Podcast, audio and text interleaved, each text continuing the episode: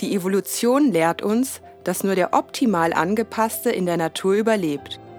Doch wie angepasst müssen und dürfen wir Menschen in unserem Geist sein, damit Menschlichkeit wieder Einzug erhält in Unternehmen und in unser Verhalten? Diskutieren Sie gedanklich mit, wenn die Publizistin und Bewusstseinsevolutionärin Annette Müller sich im philosophischen Diskurs Gedanken zur Menschlichkeit und zum Sinn des Lebens macht und Antworten auf die dringenden Fragen der Zeit gibt.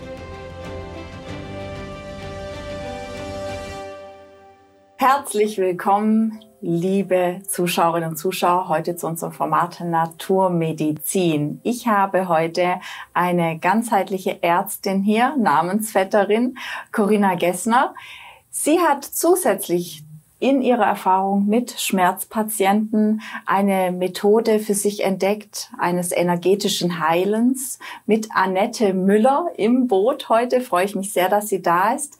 Sie ist auch die Gründerin der Schule École San Esprit und beide Frauen werden uns heute ja berichten, wie es ist, wenn eben die Schulmedizin und energetisches Heilen sich im Leben treffen und welche Wunder daraus entstehen können. Bleiben Sie dran.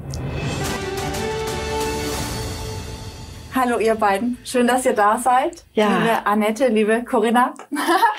Hallo. Und ja, wir hatten schon mal das Vergnügen und wir haben gemerkt, dass dieses Feld, diese Synergie doch ähm, ganz neue Wege eröffnet und vor allen Dingen für die Patienten eine unglaubliche Erleichterung auch in der Medikamentengabe bietet, gerade bei chronischen Schmerzpatienten. Und deswegen freue ich mich umso mehr, liebe Annette, dass du die Schule, das war, vielleicht erzählst du auch mal noch, du hast ja auch eine richtige Klinik und alles, was da noch alles mit zusammenhängt, dann eben auch von der Studie in Indien, dass wir auch mal wirklich den medizinischen Aspekt dahinter sehen, weil das liegt dir ja auch wirklich sehr am Herzen, dass da eine ja, gute Ebene jetzt geschaffen wird. Also ich habe ähm, aus eigenem Leid herausgefunden, durch das geistige Heilen, durch das energetische Heilen und äh, sehr zu Verblüffung der Schulmediziner, weil ähm, ich in einem sehr guten gesundheitlichen Zustand bin, obwohl ich das gar nicht sein dürfte, weil ich durch einen Autounfall eine schwere Kopfgelenksverletzung hatte, die eben auch dazu geführt hat, dass ich ähm, chronisch schmerzgeplagt war. Und da habe ich dann eben festgestellt, wie wunderbar es wäre, wenn doch wirklich die Schulmedizin äh, verstehen würde, äh, wie man einem Patienten in Not wirklich helfen kann, indem andere Aspekte auch noch Beachtung finden. Also gerade die Kraft des Geistes. Und ich sage immer ganz oft, ähm, wenn man das so abtut, wie soll man mit geistigen Kräften heilen können? Dass man sich einfach mal vorstellen sollte, man ginge zu einem Arzt, der nicht denkt. Ja, weil das Denken ist ja die Grundlage für Handlung. Ein Arzt sollte mich betrachten, anschauen, schauen und überlegen, wie er mir helfen kann. Und nicht irgendwie gucken, Symptom A, B, C das ergibt Rezeptnummer so und so, bitteschön, nach zwei Minuten sind Sie wieder aus der Praxis draußen.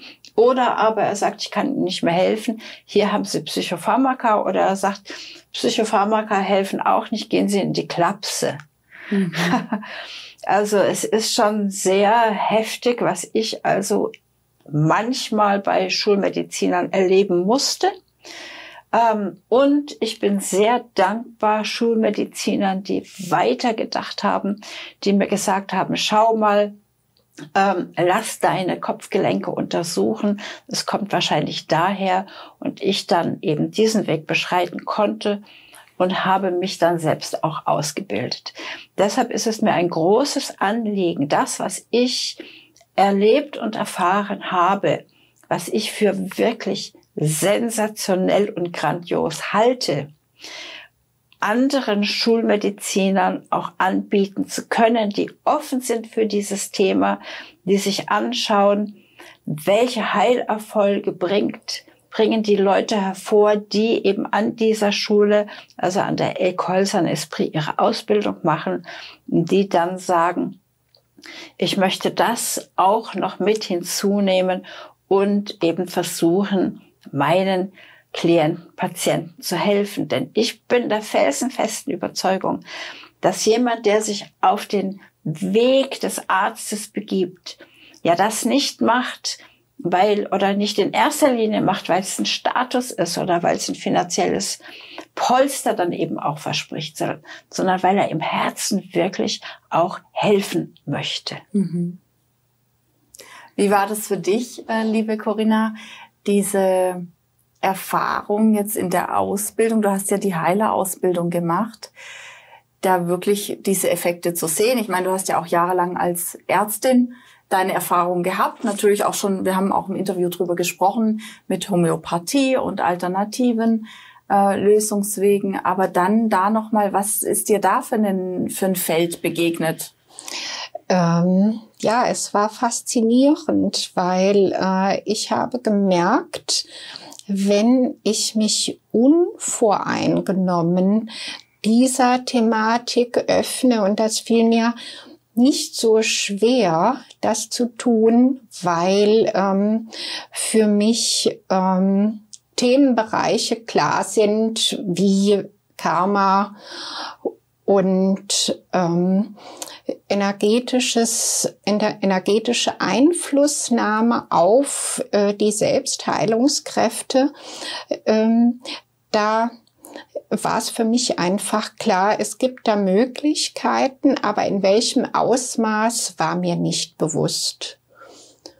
Und so habe ich äh, ja schon während der Ausbildung ganz faszinierende Erfahrungen gemacht. Habe festgestellt, tatsächlich, wenn äh, wir Heilimpulse geben, dann verändert sich etwas äh, an, am Skelettsystem. Mhm. Äh, ganz aktuell ähm, bei dem Patienten oder bei der Klientin, bei dem Klienten. Äh, ich kann dabei zusehen, ich kann es mit eigenen Augen wahrnehmen. Und das hat mich, das hat mich sehr fasziniert. Und dann habe ich gedacht, okay, wenn das jetzt tatsächlich so ist, ich habe das jetzt so wahrgenommen, dann probiere ich das natürlich aus. Das habe ich dann getan.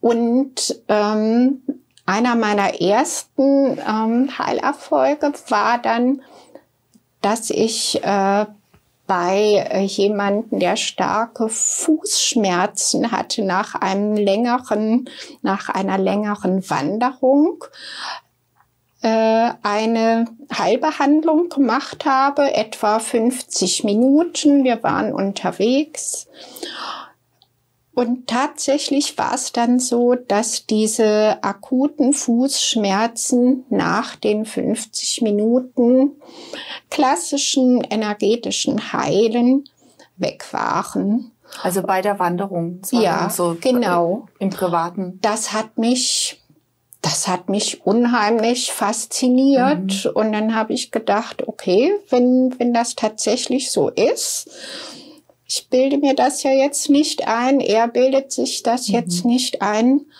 dann möchte ich das weiter so ausprobieren. Und äh, diese Ergebnisse haben sich auch bei anderen Menschen äh, wiederholt.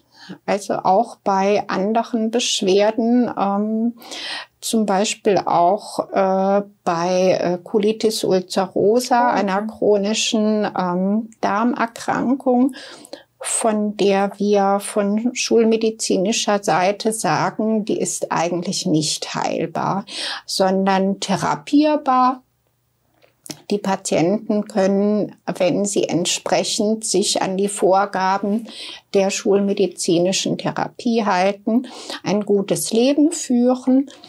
Aber ähm, wirklich ausheilen kann diese Erkrankung nicht. Es gibt zwar auch viele ernährungsmedizinische Ansätze, überhaupt ist äh, die richtige Ernährung auch ein sehr wichtiges Thema, aber wenn wir jetzt mal hier beim energetischen Heilen und speziell bei den Kopfgelenksveränderungen bleiben, dann habe ich auch immer wieder festgestellt, je genauer ich ähm, meine Anamnese mit den Patienten durchführe, das heißt, das wichtige Erstgespräch, äh, das speziell auch in der Homöopathie von großer Bedeutung ist, äh, dann stelle ich immer wieder fest, dass wenn ich die Patienten frage, sagen Sie mal, hatten Sie mal irgendwelche Stürze, dass sehr viele äh, Menschen dann äh, nach einigem Nachdenken, auch wenn sie zuerst sagen, nö, da war eigentlich nichts, und wenn sie dann so weiter drüber nachdenken, dann fällt ihnen ein, ja, als Kind hatte ich einen üblen Fahrradunfall mhm. oder ähm, ich bin vom Pferd gestürzt oder ähm, ja, also irgendwelche oder ich bin die Treppe runtergefallen und auf Steißbein geknallt. Mhm.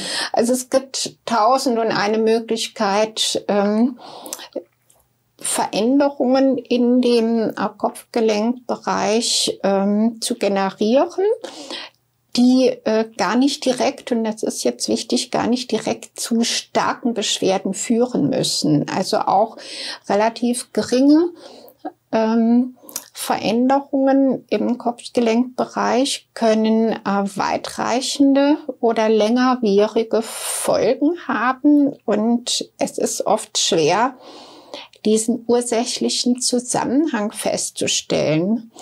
Wenn wir jetzt noch ein bisschen das von der schulmedizinischen Seite betrachten und fragen, ja, aber wie können wir es denn jetzt vielleicht auch noch bildgebend mhm. feststellen? Haben wir zwei Möglichkeiten. Abgesehen natürlich von der körperlichen Untersuchung, ohne irgendwelche technische Zuhilfenahme, haben wir einmal ähm, das spezielle Röntgenbild ähm, frontal mit geöffnetem Mund. Ähm, das wird aber leider auch nicht immer äh, bei Orthopäden oder Unfallchirurgen gemacht. Schade. Und das andere, was aber noch wichtiger und noch genauer ist, ist die, ähm, ist das Funktions-MRT. Mhm. So, und in Deutschland gibt es aber nur drei ähm, Funktions-MRTs überhaupt. Eins befindet sich in Hannover, eins befindet sich in Frankfurt und das andere bei München. Wenn wir uns jetzt vorstellen, dass also ähm, alle Patienten, die, sagen wir mal, zum Beispiel ein Schleudertrauma erlitten haben, äh, bei einem Verkehrsunfall mit Auffahrunfall, dass all diese Patienten, die dann auch ähm, längerfristig Beschwerden äh, entwickeln. Und das ist schätzungsweise etwa ein Drittel der ähm, Patienten oder der Menschen, die so einen ähm, so ein Schlau äh, Schleudertrauma äh, gehabt haben. Äh, die also wirklich längerfristig auch Beschwerden ähm, haben. Äh, wenn wir jetzt bei all diesen äh, so ein Funktions-MRT machen wollten, das würde enorme Kosten verursachen. Mhm. Die Krankenkassen möchten das nicht. Ja, ja. Ja, es ist ja nicht nur Autounfälle.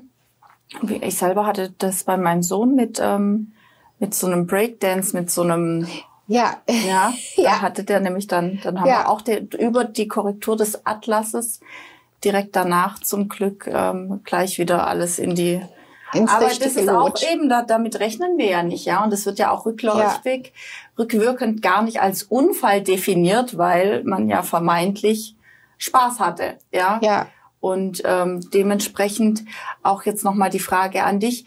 Wir wissen natürlich jetzt, wir können das alles bildgebend und wie auch immer, aber ist es nicht einfach sinnvoll, den mal generell zu korrigieren und dann, weißt du, weil wir durch den, wir haben ja auch schon Interviews darüber gemacht, Geburtskanal und, und, und. Wir wollen ja diese Heil, äh, Thematik mit eben der Schulmedizin in eine Synergie bringen und da vielleicht dann auch diese Fähigkeiten nutzen, dass wir gar nicht für alles diese aufwendigen technischen Geräte benutzen müssen, zwangsläufig, die auch ja ihre gegebenenfalls Nebenwirkungen mitbringen?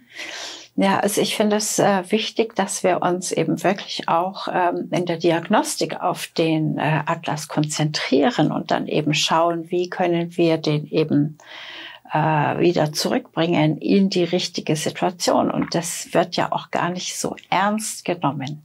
Ja, man sagt, ach, das wäre doch eigentlich bekannt, wenn es wirklich so eine Schlüsselfunktion hätte.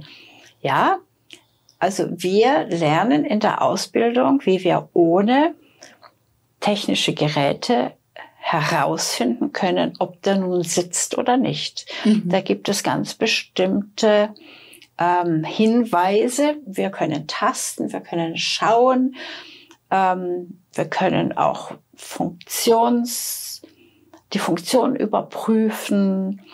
Ähm, das lehre ich alles. Also das ist ein großer Teil der auch gar nicht so einfach ist. Mhm. Da eben ein Gespür und einen Blick dafür zu entwickeln und zu sehen und dann eben auch deinem Klienten, Patienten, Esperenten zu zeigen, dass der eben auch selber sehen kann, aha, der sitzt nicht richtig. Es ist definitiv super, wenn man schaut, dass der gut sitzt, auch wenn man keine äh, vorrangigen Beschwerden hat insbesondere bei kleinen Kindern, bei Neugeborenen, bei mhm. Babys. Ähm, bei Kindern geht das ganz schnell. Wir haben also sehr viele Heiler, die eine Praxis haben, die eben KR, Karmic Atlas Release anwenden, schildern dann eben auch, ähm, dass Konzentrationsstörungen weg sind, dass die Leseschwäche weg ist, dass die Schreibschwäche weg ist, mhm. dass das Gedächtnis verbessert ist, dass einfach die Aufmerksamkeit anders ist, das Lebensgefühl anders ist, das Kind fröhlicher, das Kind plötzlich wieder rennen kann und so. Das ist also schon äh, eine Grundlage. Und ja, ich würde diesen Vorschlag, den du gemacht hast, sehr begrüßen, dass man wirklich immer nach dem Atlas schaut. Mhm.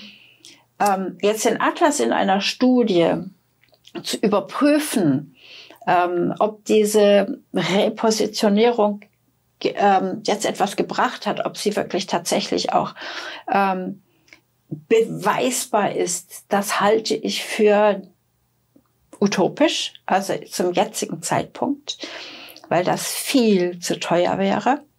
Also es würde ja pro, pro Patient ähm, bestimmt 4000 Euro kosten, mhm. ja, das zu überprüfen.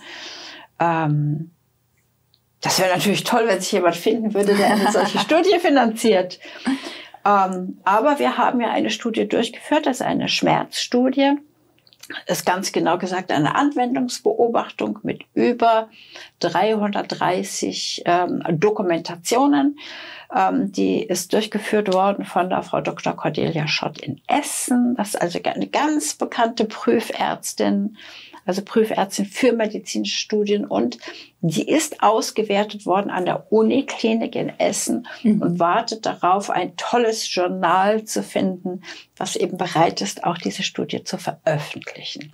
Also wenn wir da hier jemanden finden, der es wagt, dieses Thema eben auch anzufassen, dann sind wir äh, einen Schritt weiter, dass mhm. wir eben wirklich diese geistige Kraft, diese geistigen Möglichkeiten, die Möglichkeiten, Kraft der Gedanken unserer wirklich hohen Intelligenz, die nur der Mensch hat, nicht die Maschine, wieder in die Ärzteschaft hineinzubringen. Also das zusammenzubringen. Und dann haben wir enorm viele Möglichkeiten. Da schließt natürlich so eine Brücke. Patienten zu helfen. Also mhm. Mit so einer Studie hast du dir die jetzt als Ärztin mal angeschaut? So was würdest du der Kollegenkreis sagen, wenn die jetzt in so einem medizinischen Journal auftauchen würde? Das wäre natürlich super. Also ich würde das extrem begrüßen.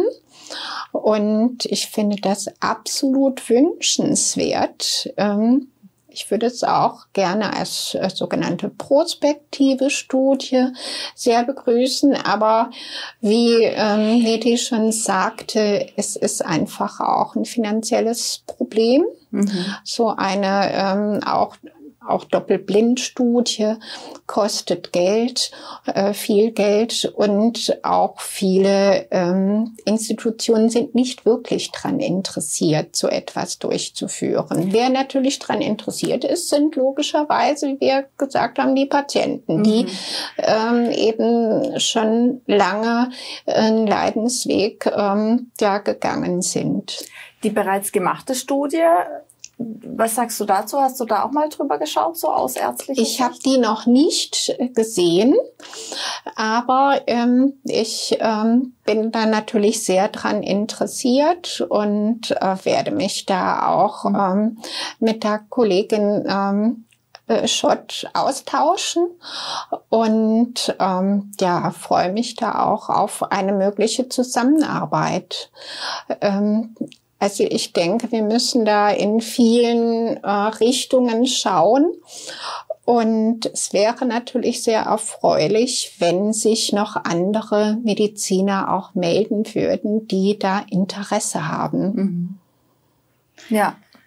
Was siehst du denn für Möglichkeiten aus der Sicht einer Ärztin, wenn diese beiden Sachen noch mehr synergetisch zusammengehen würden?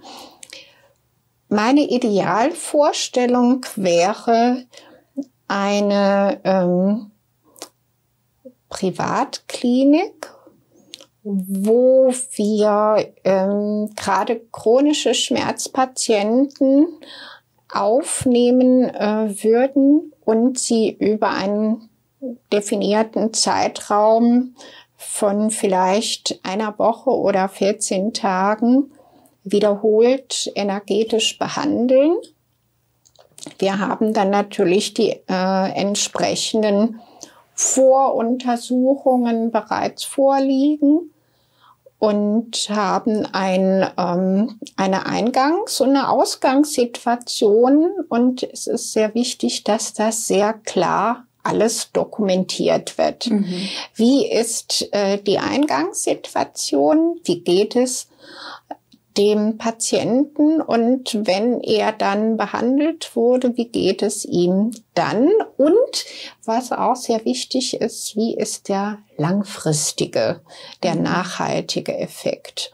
Da ist meine Erfahrung, je ähm, länger bereits die Beschwerden bestehen oder bestanden, desto länger muss äh, der Klient oder der Patient behandelt werden. Ja, da wäre es vielleicht auch nochmal interessant, wenn wir eine Sendung darüber machen, ähm, wie, wie vielleicht auch Patienten über den Heilungserfolg vielleicht dann doch auch ein Stück weit so überfordert sind, dass man sich unbewusst die Krankheit wieder zurückholt, weil man einfach gar nicht übergreifen kann, dass es jetzt funktioniert hat, ja. Also die, diese Erlebnisse gibt es sicherlich auch noch. Da würde ich vielleicht dann doch auch noch eine Extra-Sendung machen, weil dann haben wir da ein schönes Zeitfenster. Aber du wolltest mhm. gerade noch kurz was. Ja, ganz wichtig ist, dass die Menschen, die zu uns kommen, lernen. Sie sollen auch etwas lernen in dem Sinne, was hat Ihnen die Krankheit sagen wollen oder was haben Ihnen die Beschwerden sagen wollen? Wir geben eine Hilfestellung